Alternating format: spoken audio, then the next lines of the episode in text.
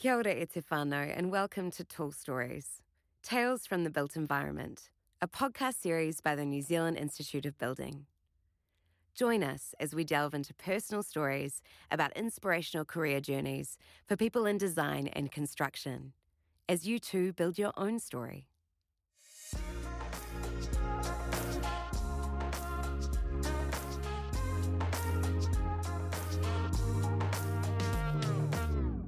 Kia ora.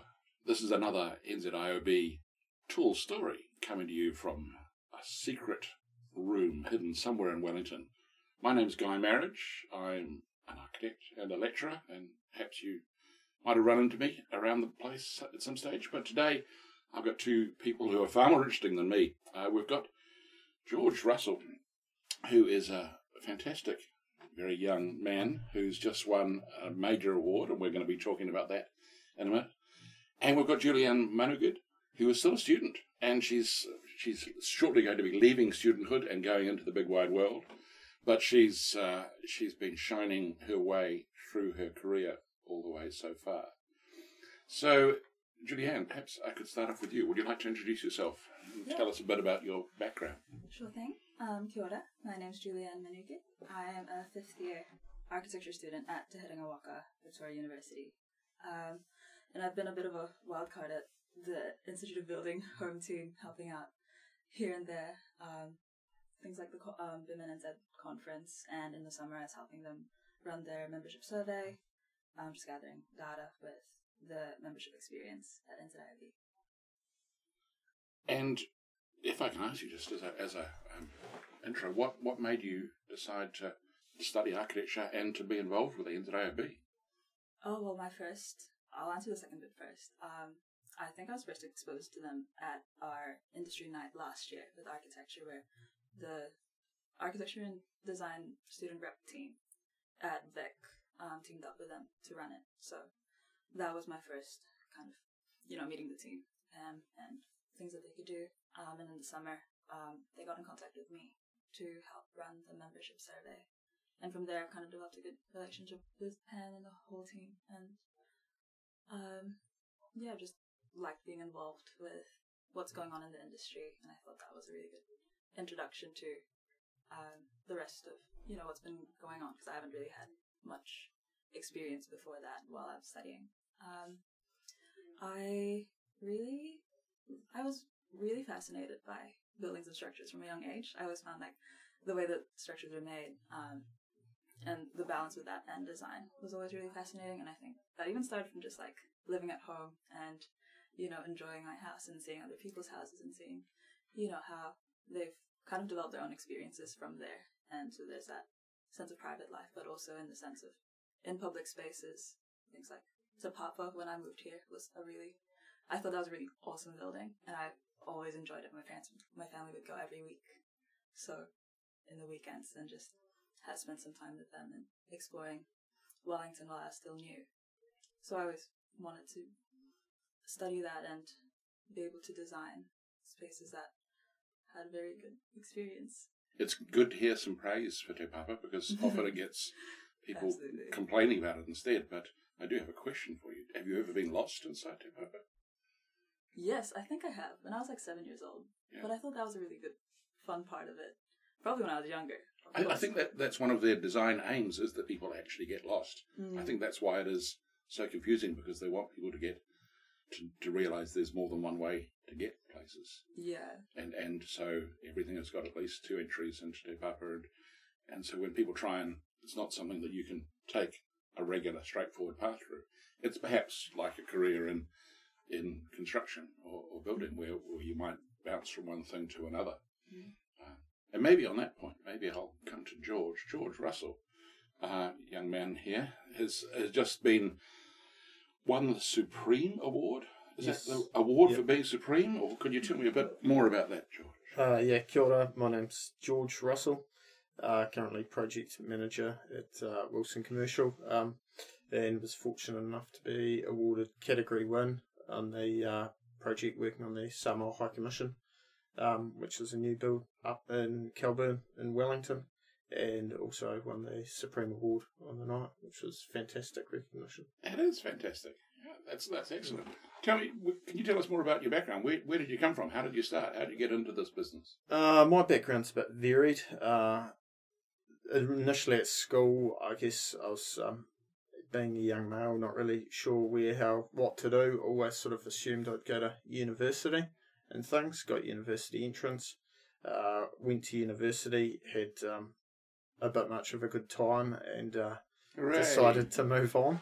And then I was going to do um, underwater dive construction as my backup option because I always had an interest in diving and I'd done diving at high school and things. So I was actually studying to do that, and um, we were out in um, the Marlborough Sounds, and there was a man who worked in underwater dive construction with us, and his advice to me at that point was, "You would want my bank account, but you wouldn't want my life." Um, because he could be three months somewhere in the world, three months somewhere else, and things.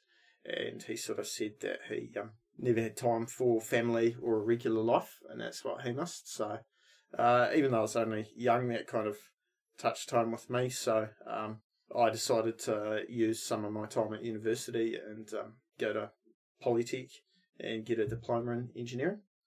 Um, and so I did that part time and then worked part time in a structural engineering firm where I did soil testing, drafting, surveying, um, just helped out and was a dog's body and got a good exposure to a broad range of things in the industry, from commercial jobs to residential. And then from there, after finishing studies, decided to shift from Christchurch up to Wellington and um, started a cadetship with a uh, with a tier one contractor and yeah, kind of evolved from there and been with main contractors ever since. Fantastic. Are you still diving? Uh, no, that's one of the things which when kids and a mortgage comes along kind of goes by the wayside. If uh, I thought it'd be a, a, great way of getting away from the kids and the mortgages, just to take oh, a plunge. yeah, got other stay twenty meters down, not have to deal with anything. Times for that. Hey, so uh, your recent job on the Samoan High Commission, can you tell me a bit more about that? How how did that project come about? How, what position were you working on in that? And so, being a government um, organisation, they were it was a tender process.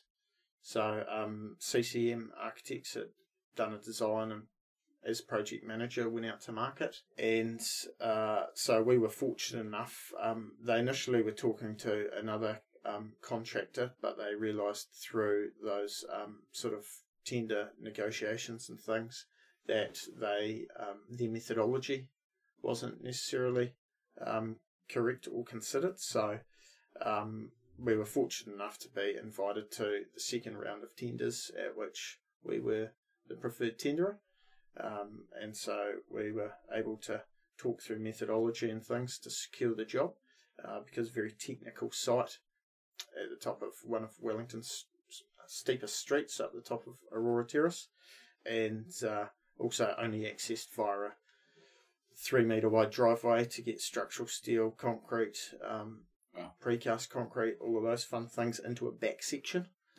wow. Um, so yeah, it's um, we were fortunate enough to secure that job, and yeah, I was on there as the project manager for Wilson's. So did it go smoothly? No hitches?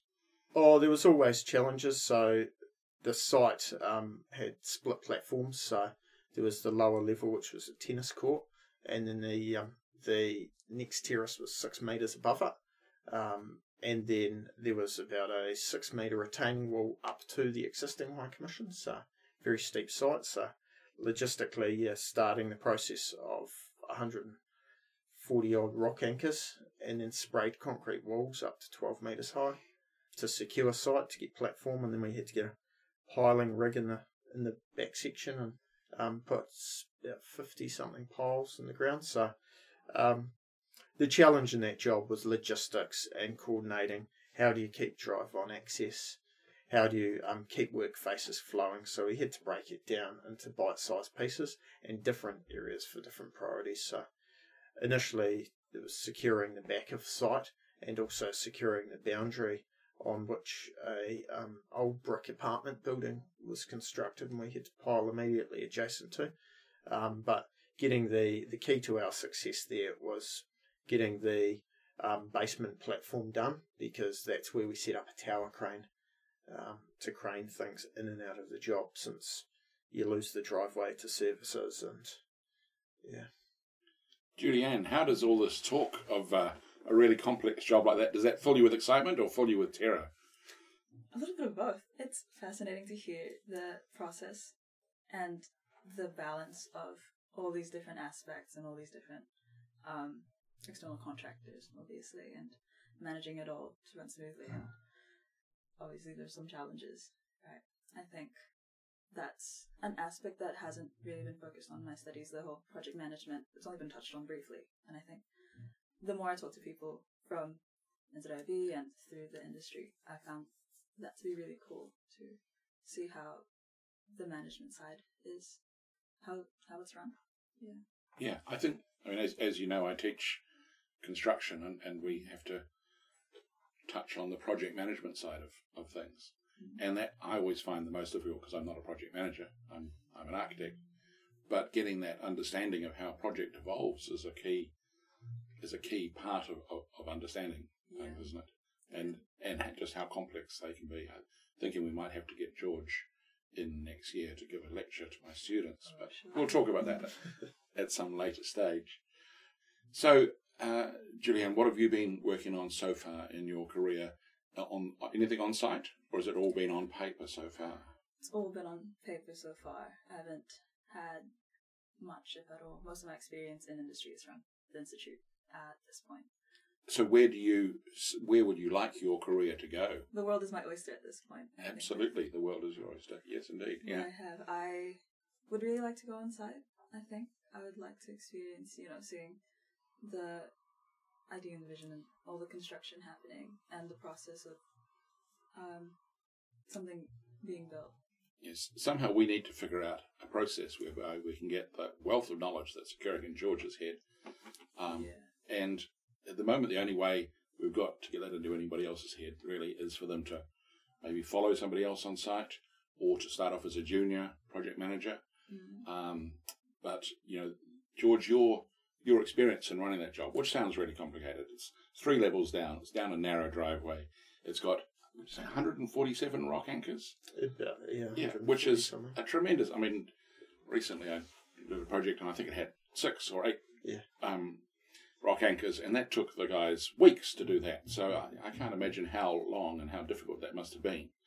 But even just getting material into a site and out of site and things like that, how do you learn all that stuff? Where did all that knowledge come from? I think that's through time. Uh, also, Wellington forces that up on you. Um, I mean, you just you can drive past um, Love sites at Town Hall, LT McGuinness working up at uh, Kelburn University, and uh, you never get the dream site in Wellington, so you have to think about that on a project from the outset. Um, that really is the key to your success, um, no matter who you work for. And yeah, it's just one of those learned things. Um, and even when you do have space, uh, like if you're out at Wellington Airport or something, where I've worked um, for contractors previously, um, then you've got to work in with their logistics and operations. The space gets used by others. Uh, you, you, you never get the dream run in Wellington. Yeah, I mean something like the airport job is it's a flat site, but it's constrained in terms of height and mm. hours, yes. and um, as you say, comings and goings. You know, the, with the whole air side versus versus uh, land side, yeah. all that those sorts of things. So you need to slice and dice the site not just in terms of area, but also in terms of time. And, yes. and, and, and, people access and things yes. like that, don't you? So yep. there's a whole lot of things to consider and their revenue making avenues like car parking, um, tenants, and yeah, yeah, a whole lot of drivers. Um, yeah, to consider. Can't take away from the revenue making. That's a crucial part yeah. of certainly of the airport's work. Um, yeah, um, George. Okay, you've been a busy guy. What about your um your home and family life and things? Have you have you got a family? Have you got a life outside being a busy project manager? Uh, yeah, yeah. You go home and um, your children remind you that you've got other responsibilities outside of work. So, yeah, three children. Been married for over 10 years. With with the industry that I work in being demanding and things, that we were fortunate enough that we could have my wife at home to look after kids and things. So that balance worked for worked for us while they were young. And uh, yeah, in the last year since the youngest one started school, um, she's gone back to work part time. So yeah, support network and um, and things certainly makes a job and well, my particular job easier and more manageable. Yeah. yeah, Just got to get those children old enough so they can help out on site as well. yeah. They, they take interest. Um, they're small. They can get into those fiddly places and things Yeah. like that. Too. What about you, uh, Julianne? In terms of your um, your home life, Uh, uh, have you had uh, you been flatting? You um, you know, uh, what what's been the backup system for you? Very resistant. I think my flatmates are really supportive. They're very helpful. It's nice to get. Um, I have one architecture student living with me, but the others um, are studying something else. So it's nice to get a good, fresh, different perspectives from home. You know, have something that sets me apart from that's quite separate from uni and architecture. Um, my only responsibility really is my house plants. So they're giving they're giving a lot of good life. You know, good energy. If you're keeping them alive, that's that's better than I ever managed to. All mine died while I was while I was a student because I think I spent so long at the architecture school that plumb forgot to water them. Um, Probably just start bringing them into the studio. oh yeah, This episode is proudly sponsored by GIB Plasterboard, your local plasterboard manufacturer. GIB Plasterboard offers a wide range of training programs and technical help for lining installation, fire resistance performance, noise control, wet area systems, and rigid air barrier solutions. Please call the GIB helpline team on 0800 100 442 for technical support or register for a training session at gib.co.nz slash training and events.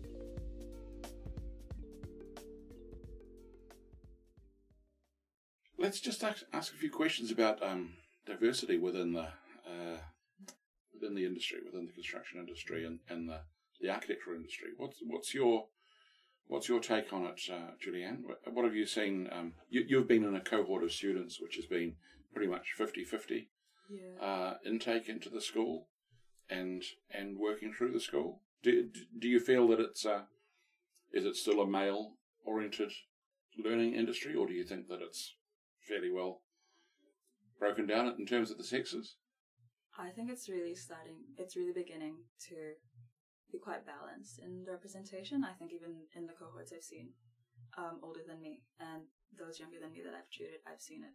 The male to female representation, even out in almost, I think, to the point. Um, there's probably more female architecture students these days, especially in the younger undergraduate cohort. So I think that's quite encouraging and really cool to see. Um, and I also think we're really starting to celebrate and acknowledge um, women in industry from like we've had books architecture women um, associations like NAWIC um, start to be more and more inclusive and be more popular Yeah. Are you are you a member of NAWIC yet? yeah Yeah, fantastic, good. yes Yeah. Um, what what about your experiences, George, in terms of diversity and um, in race and sex on the on the um, on the workforce? Do you see much diversity out there, or is it is it a more of a male oriented? on on construction sites it tends to be more male oriented, but uh, certainly seeing the growth of um, yeah NAWA and what they're pushing and things. Um, also through other organisations um, pushing female led initiatives and things. Um, it's funny. It's one I'd say. Was when we were up at the um, university. There was one particular trade, and um, they had a uh, female project manager on site, and um, on the tools, and uh, I've got to say she could make her team do whatever she wanted. She was fantastic, um, and a great leader. She knew everything that was going on, and yeah, was one of the most organised people ever worked with. Um, so it's good to see them pushing trades and things more as options. Um, yeah, and obviously working through um, with consultants and things. Yeah, the balance is certainly changing and shifting. You can see as it's brought on. Um, the other big diversity change in um, the construction industry over the last decade is obviously the Filipinos as well.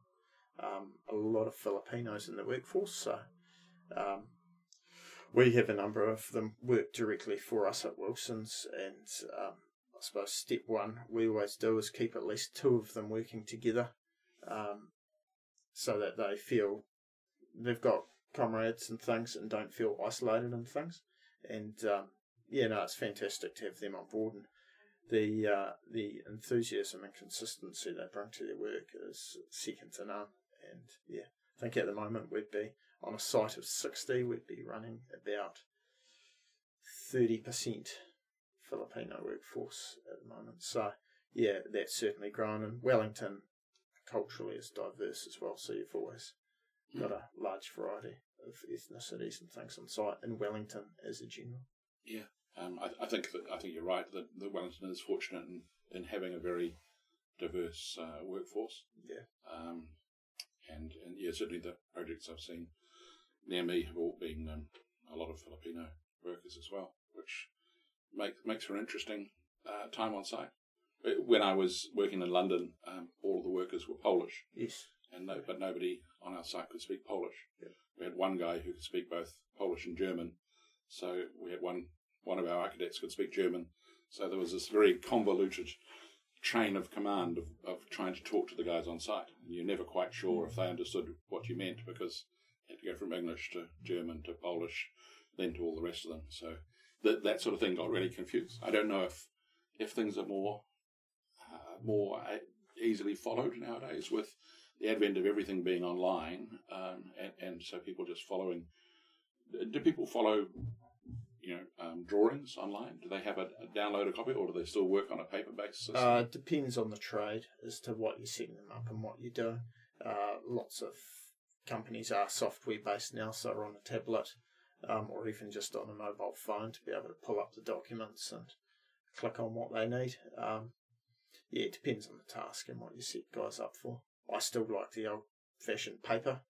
Um, nothing beats uh, keeping um, keeping the drawings in a uh, in a clear file, and then um, when you get a new one, you can put it on top. But you can quickly get a whiteboard marker, draw something on it, take a photo, send it to a consultant in seconds. And then um, have a discussion point, and then just wipe it off the clear file. Is there any uptake of technological advances like um, uh, virtual reality or um, what's what's AI? Yeah, well, AI. Yeah, well, we, hopefully we haven't seen any AI design buildings yet. Although maybe maybe we have, but but VR and what's the other one? AR, Augmented, augmented reality. Do you? I personally haven't had any experience in that, but it's something I can see online and things. Um, companies are, are bringing in, and I see uh, SiteSafe even recently released one of their courses now. You do fully on um, virtual reality headsets and things they recently launched in the last Yeah. few weeks as well. So I, I it's think a that, tool which will grow. yeah, that's something that, that, that will we will see more of in the future. I think as people have, you know have some uptake in, into the sort of VR space. The other the other handy ones are the uh, excavators and earthworks and things. Now they can all be programmed in so that the machine won't go beyond limits and um, they know their boundaries and particularly handy around infrastructure such as railways and things. You can put in blackout zones or traffic. Absolutely, and yeah, I It's a growing technology with a purpose yeah, and useful one. I had we had a job a couple of years back where the the uh, excavator got a little bit over enthusiastic and took away a whole lot more earth than he was meant to, which was yeah, it's a real problem to try and figure out what, what to do. Um, Julianne, what, what about your your views on technology? Where, um, you've been what what uh, software have you been using throughout your career, and what do you particularly find uh, an interest in? I think the realm of computational design, and I think that almost goes hand in hand with um, BIM technology, has been really useful. Um, kind of when I started using Revit and that type of software. Um, you know, getting a feel for a bit more of industry standards and processes and how that could translate to the building. I think even in using your construction, that was like my first um, experience using Revit, and so from there, that kind of exposed me from to BIM software. Um, computational design, I find quite fascinating, and I've been reading up on it quite a bit for my thesis, is kind of the kind of maximizing the efficiency and the scope of building and construction processes um, for things like prefabrication. I think that's probably really important as well to address like sustain- sustainability, things like that. Is that a part of the um, part of the sphere where you think you might be pushing more towards? Do you think that's you know is is computational design something for everybody or just for a few? It's not for everyone, for sure. I've noticed, um, but I can see its benefits, and I think because um, our technology is advancing so far, it'll be really useful to be able to understand it and maximize its productivity and how we use it to work for us. Yeah. And I think that is kind of the realm that I would probably dive into. I do like the more technological side yeah. of architecture. But at the same time, we've still got to get you on site to, Yeah. to see what. Because to me, that that's when you really learn something is when you've drawn it and Yeah. and you've you've nutted it all out in two D, and then you look at it in plan, and all seems to make sense, and then you go to site and see the thing being built, and you realise, oh my oh, goodness, what I've created a monster. So that to me, that reinforcing of what you do on site is just a crucial part of, of the learning process. Now, I wonder when you worked on the uh, Samoan Commission in Wellington, what was there of Samoan culture uh, on the project team on site? Was there anything in terms of the way that the building was made that was different, or the way that it was built, different tikanga, so to speak? Uh, so the Samoa High Commission was really interesting on a cultural point of view. Um, up front, um, Isakia um, was one of the architects involved at, uh, for CCM and um, put some. There's obviously personal interest having been born in Samoa for him, but uh, also it was fantastic because he was able to talk me through the design. Um, when you go up the drive, for example, and you approach the building, um, zinc, which is in a triangle pattern, um, and yeah, three dimensional on things, just looks like a really nice facade, but um, is to represent shark's teeth, which represent being agile, um, but strong and and defensive and things. So uh, there was that, and then there was um, different different aspects of the building different ceiling levels throughout the building. So um, you walk into a room and there was always a ceiling um, which was lower, and then you would go into spaces which had higher ceilings to represent that of uh, traditional Fale meeting houses. Um, it was was throughout the job um, at different levels. The use of timbers and things for not just acoustic and look good purposes on high levels, but again represent the um, the traditional buildings of Samoa. Uh, there was a whole number of things. The the selection of floor colours, even the colour of the tile in the toilets um, used. Uh, yeah, there was a whole range of things, which was really interesting to build a building which represented and reflected Samoan people and the culture and gave them a sense of connection and belonging. Uh, there was also yeah, graphics which represented the treaty um, of friendship between New Zealand and Samoa um, and told a story as you walked up the stairs and on different levels you saw the signage. So, yeah, it was really interesting to being something. Um, and you could tell it meant so much to the High Commission and everyone involved. Um, and yeah, interesting dealing with um, people from the Pacifica community and the calmness that they brought and the relationship and the people focus they brought to the to the project was really nice as well. Did you have competition amongst your workers to, to be working on that project? Uh, oh, there was certainly um, any Pacifica involved in it took great pride in it.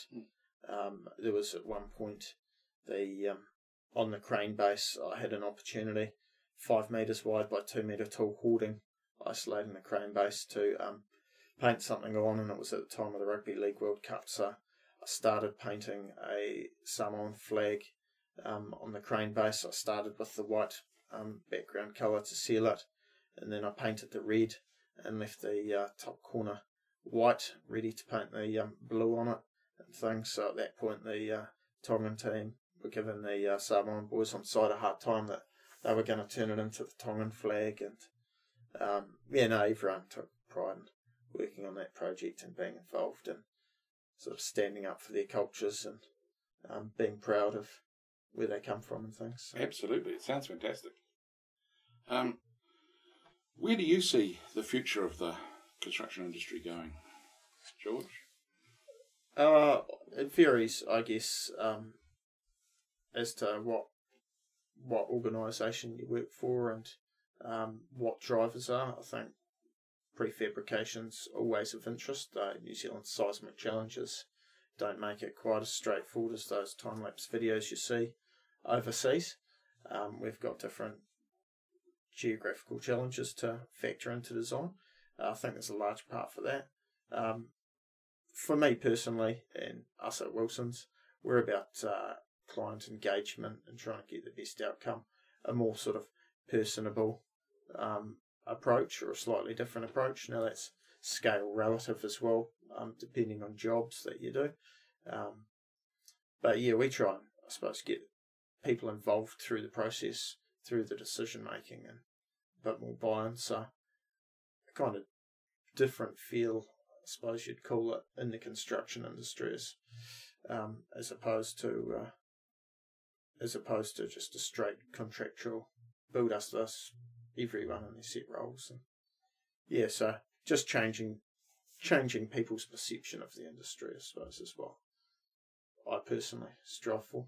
Julianne, any final words from you about uh, where you see future of New Zealand construction industry going and, and your future within it? Are you aiming for the top? Are you planning for success? Absolutely.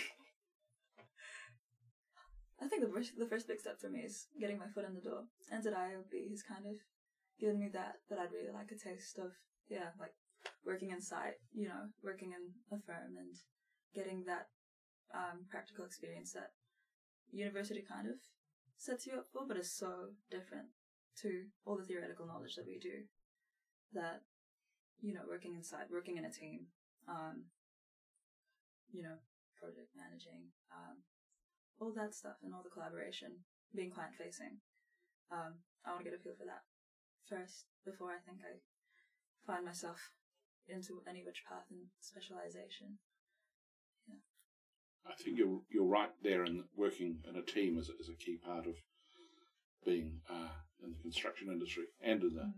building industry. I don't know of any um, contractor in New Zealand that works completely on their own. It's always team based things, the number of relationships that you have with people, um, you know, in terms of them, getting them to do a subcontracting part or taking a lead on something or being a specialist with that particular type of fixings. These are all points that it's, it's just so important in New Zealand, isn't it? Absolutely.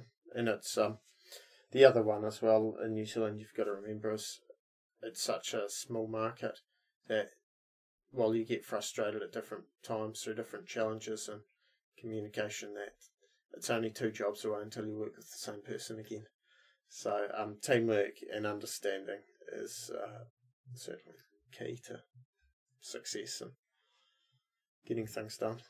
Yeah, we've got an expression here which is um, "don't burn your bridges," which you know, it, when I was in England, you could work with a contractor and you be guaranteed you'd never have to see them again in your life. But over here, as you say, every second job they come up again, and so you've got to have some friendships because you know you you need to know you need to build on these personal relationships. So so we've got some takeaways from that, which is um, quality is key. Communicate well. Don't burn your bridges. Look to the future and plan with confidence. How's that sound? Fantastic. All right. Thank you, team. Thank you, George. Thank you, Julianne. Really good to have you both talking with us today. And uh, I look forward to seeing you both out there on the coalface. Thanks, Guy. Thanks for having us,